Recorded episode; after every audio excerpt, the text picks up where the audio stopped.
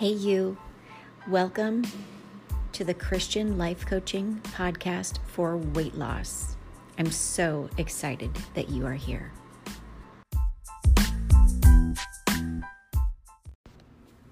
All right. So today I'm going to give you two scriptures. The first one, 2 Kings 17 27 through 29.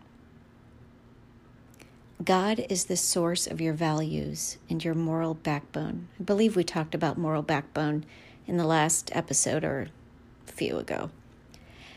You know, I love this scripture when it was it, it taught me so much about how how so many people claim to believe in God while they refuse to give up attitudes and actions that God denounces. Oh, for so long that was me. For so long, that was me. God cannot be added to the values that we already have. He must come first, and His word must shape all of our actions and our attitudes. So take a look at your day, take a look at your life.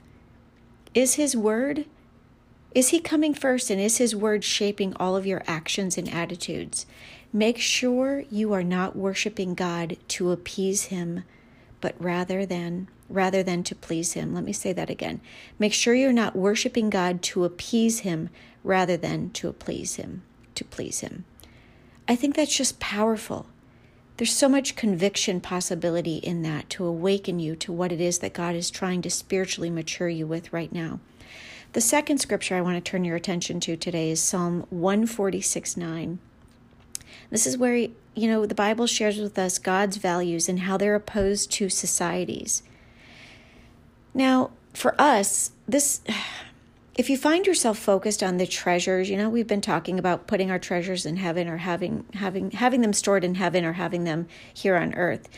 If you find yourself focused on your treasures or the goals according to the world standards, you might find yourself frustrated. Hello? Anybody stuck in their fat pants? Me was there so long. God's values are so opposite of the world's you will likely experience others not understanding you as a seeker or if you're meal timing or fasting whatever you call it you'll you'll find other people not understanding how you can just seek God to lose weight they just can't comprehend it they're not going to understand you or your values but that's okay just don't cave in to theirs okay that applies to us when we go to picnics and all the fun things that we love with all the yummy foods Here's the moral of the story if you try to hang on to your life, you'll lose it. But if you give up your life for Jesus' sake, you will save it. And that is from Matthew 16 25.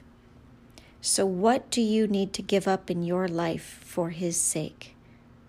Because I'm telling you, He wants us to become somebody and the natural byproduct of becoming who He's meant for you to become, the natural byproduct will be weight loss. Just leverage the fruits of the Spirit that exist within you. Face Jesus every day. Leverage the power of your moral compass. Plan out your day every day in alignment with your values. And then just seek strength to be obedient to that plan that you have for every single day. Like I said, the scriptures tell us if you give up your life for His sake, you will save it. But if you hang on to your life, you will lose it. Ah, oh, that's so good. Have a good day.